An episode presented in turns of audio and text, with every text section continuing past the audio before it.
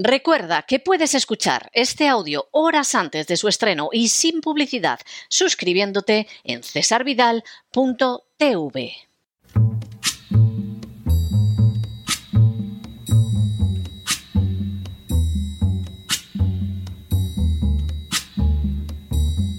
La Voz con César Vidal, desde el exilio. When the night has come and the land is dark and the moon is the only light we'll see. No, I won't be afraid. Oh, I won't be afraid. Just as long as you stand, stand by me. Muy buenos días, muy buenas tardes, muy buenas noches. Y muy bienvenidos a esta nueva singladura de La Voz. Soy César Vidal, hoy es el jueves diecinueve de enero de dos mil veintitrés y me dirijo a los hispanoparlantes de ambos hemisferios, a los situados a uno y otro lado del Atlántico y, como siempre, lo hago desde el exilio. Corría el año mil setecientos setenta y tres cuando Gran Bretaña decidió exprimir todavía más a las colonias situadas en América del Norte. En los años anteriores había creado nuevos impuestos como la Ley del Sello de mil setecientos sesenta y cinco o las Townshend Acts del año mil setecientos sesenta y siete. Ahora decidió impulsar la Ley del Té, que gravaba la importación procedente de la metrópoli de distintos productos, entre ellos un té que, por cierto, los americanos preferían comprar a compañías holandesas que no les cobraban ese impuesto.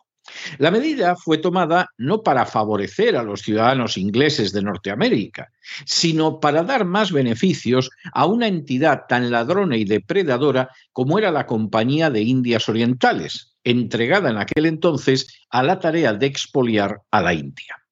La Compañía de Indias Orientales deseaba imponer su monopolio del uso del té y, para librarse de competidores, había logrado que el gobierno inglés, con un monarca y una corte bastante entregados al derroche, aprobara aquella nueva medida.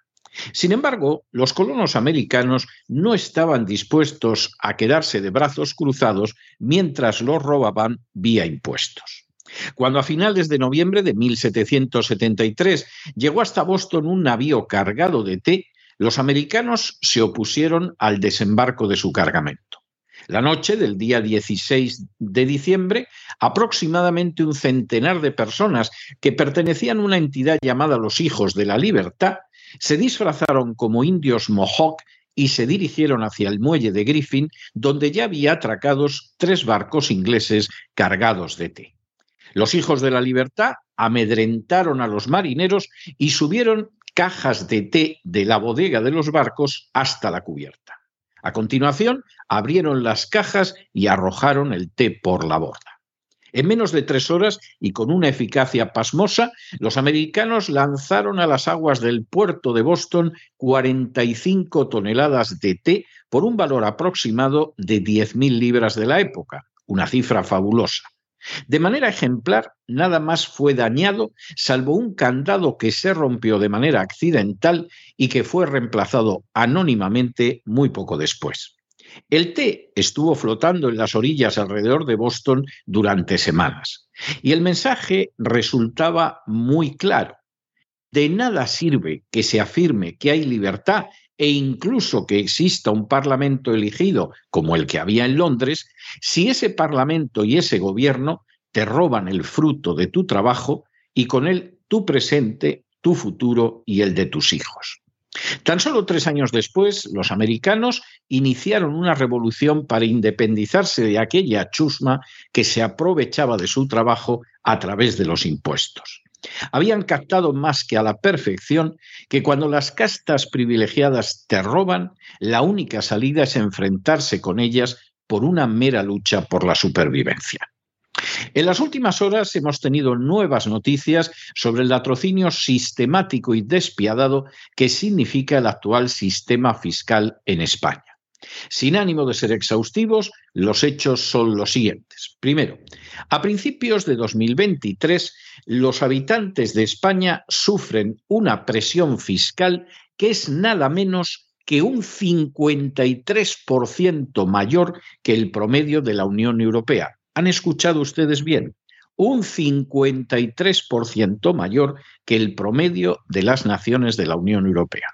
Segundo, esta pavorosa realidad de robo y saqueo de los españoles, robo y saqueo institucionalizados, queda demostrada además en el Índice de Competitividad Fiscal de dos mil veintidós, elaborado por la Tax Foundation y el Instituto de Estudios Económicos. Tercero, por si el aterrador dato anterior fuera poco, la presión fiscal en España ha crecido tres veces más que la media de los países de la O C D E. Repetimos, tres veces más que la media de los países de la O C D E. Cuarto, de hecho, según el Instituto de Estudios Económicos, la presión fiscal ya supera en España el cuarenta y dos por ciento del Producto Interior Bruto. Quinto, si atendemos al impuesto sobre la renta de las personas físicas, los españoles se ven despojados como media de todo lo que ganan con su esfuerzo hasta el día dieciocho de julio. Es decir, bastante más de la mitad de sus ingresos van a parar a la Agencia Tributaria. Sexto, todo ello sucede a pesar de que en el año dos mil veintidós la Agencia Tributaria ingresó mucho más de lo que esperaba y que se prevé lo mismo para este dos mil veintitrés. Séptimo, a lo anterior se añade que las cotizaciones a la Seguridad Social son las más altas de Europa y la cuña fiscal está en el cuarenta por ciento, lo que supone que el salario neto es el sesenta por ciento del coste laboral. Octavo, igualmente, según el índice Frank, que compara el esfuerzo fiscal entre distintos países, en el año dos mil veintiuno España estaba en el cuarto puesto, es decir, era el cuarto país que sufría un esfuerzo mayor en términos de impuestos. Para este año dos mil veintitrés se espera que España tendrá el primer puesto, es decir, será el mayor infierno fiscal de todo el planeta. Noveno.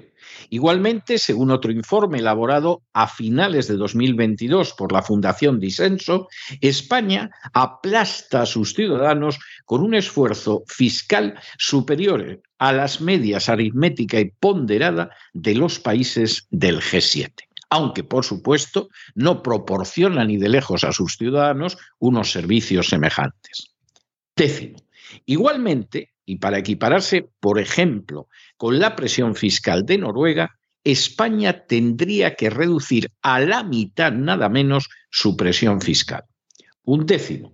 A lo anterior se suma que la inflación, que políticos y furcias mediáticas atribuyen a la guerra de Ucrania, se había iniciado mucho antes y ha hecho que la capacidad de compra de los españoles retroceda a la que tenían hace nada más y nada menos que catorce años. Duodécimo. A lo anterior debe sumarse que existen setenta y un impuestos propios entre todas las comunidades autónomas, destacando a la hora de robar al ciudadano Cataluña, que es la que más impuestos propios tiene. quince, que ahora van a pasar a ser dieciséis porque han anunciado uno nuevo. Décimo tercero. En paralelo, Asturias ha iniciado dos mil veintitrés con un nuevo impuesto, a lo que de momento también se van a sumar otras comunidades autónomas como Baleares, Navarra o la Comunidad Valenciana. Décimo cuarto. Todo este saqueo se ve todavía más envilecido y más encanallado gracias a los bonus que perciben los funcionarios de la Agencia Tributaria, un bonus que es ilegal en la inmensa mayoría del mundo civilizado y que además no hay manera de que la Agencia Tributaria o el Ministerio de Hacienda revele en toda su amplitud. Décimo quinto. Ante esa situación, no puede sorprender que de manera ininterrumpida millares de trabajadores por cuenta propia y pequeños y medianos empresarios huyan de España para irse a vivir no solo a Andorra y Portugal, sino también a países como Italia, Irlanda, la República Checa, Estonia, Hungría, Rumanía e incluso Georgia. Décimo sexto. Tampoco puede sorprender que las acciones de los políticos en favor de las castas privilegiadas y la labor en la mayoría de los casos ilegal de los buscabonus haya tenido, entre otras consecuencias, que en los dos últimos años la República Checa, Chipre y Lituania hayan superado a España en Producto Interior Bruto per cápita. ¿Cómo podría ser de otra manera si los españoles son robados a manos llenas a diario por los buscabonus de la Agencia Tributaria? La propiedad privada es una condición indispensable para la libertad. De hecho, puede afirmarse de manera rotunda que cuando un gobierno puede privar de su propiedad a los ciudadanos, la sociedad va avanzando paso a paso hacia la tiranía más despreciable. Esa situación resulta especialmente grave, evidente e innegable en una España que padece un sistema que formalmente es una monarquía parlamentaria, pero que en realidad no pasa de ser un sistema del antiguo régimen anterior a la Revolución Francesa, donde un conjunto de castas privilegiadas vive de lo que expolia a los que trabajan. El sistema fiscal permite así mantener a una Iglesia católica a la que no mantienen sus propios fieles. Permite crear infinidad de entidades de ninguna utilidad pública, pero donde se colocan legiones de paniaguados. Permite cubrir los agujeros de los bancos y demás empresarios que se benefician además de contratos y prebendas jugosas, aunque no tengan ninguna utilidad pública. Permite mantener a cuerpo de rey a entidades totalmente parasitarias como los sindicatos, los partidos políticos y los lobbies homosexual y feminista. Todo ello, además, multiplicado por diecisiete gobiernos y administraciones autonómicas de las que realmente se podría prescindir en su totalidad desde la primera hasta la última. Para mantener ese inmenso sistema de latrocinio se recurre fundamentalmente a la mentira y a la violencia. Se miente a la población afirmando que el robo criminal que padecen es para mantener servicios como la sanidad y la educación, lo que es absolutamente falso, porque la parte del león de los impuestos va a parar a las castas privilegiadas y a sus paniaguados, y porque además los supuestos servicios no se prestan. De hecho, la educación española es deplorable, dando lugar a una primaria y una secundaria bochornosas y a una universidad vergonzosa en la que ni una sola de las universidades españolas se encuentra entre las cien primeras del mundo. La sanidad es tercermundista, no cubriendo, por ejemplo, ni la odontología ni las terapias psiquiátricas que vayan más allá del despacho de psicofármacos, ni multitud de enfermedades como la ELA o medicinas que sirven, por ejemplo, para combatir ciertas formas de cáncer. Eso sí, cubre, por ejemplo, las operaciones de cambio de sexo. Y todo ello por no hablar de una inseguridad en las calles que deriva de que el orden público no está ni mínimamente garantizado. En realidad, si el principio de que cualquier persona deja de pagar un servicio contratado cuando no se le suministra adecuadamente se aplicara al sistema vigente en España, los españoles estarían más que justificados para haber dejado de pagar impuestos hace muchísimos años. Junto a las mentiras que ocultan esa realidad, hay que tener en cuenta también la violencia ejercida por la Agencia Tributaria, cuyos esbirros perciben bonus de cuyo contenido se niega sistemáticamente a dar cuentas, mientras pierden más del cincuenta y uno por ciento de las causas que llegan a los tribunales.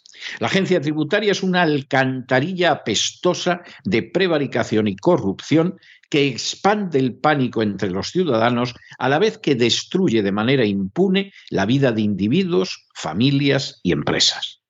En mil setecientos setenta y tres, un valiente grupo de americanos decidió decir no a la manera en que a través de los impuestos se les privaba del fruto de su trabajo.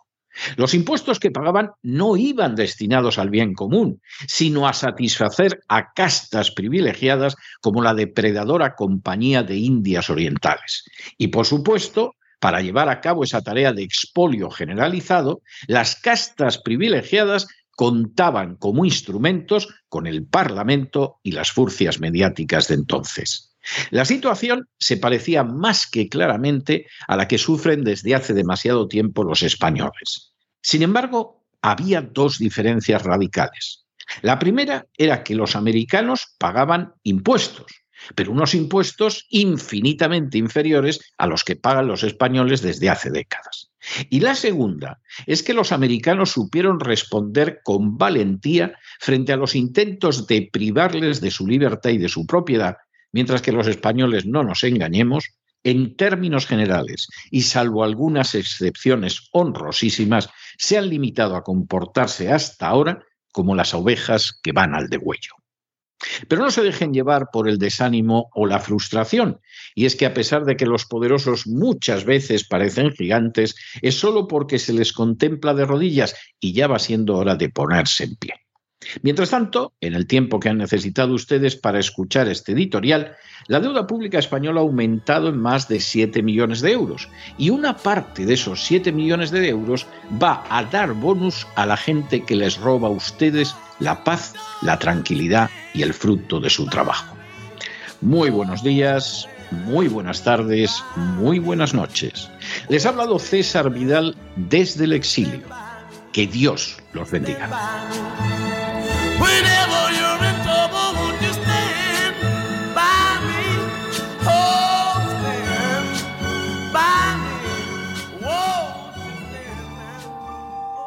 Esta sección está patrocinada por crowdfunding con el siguiente mensaje.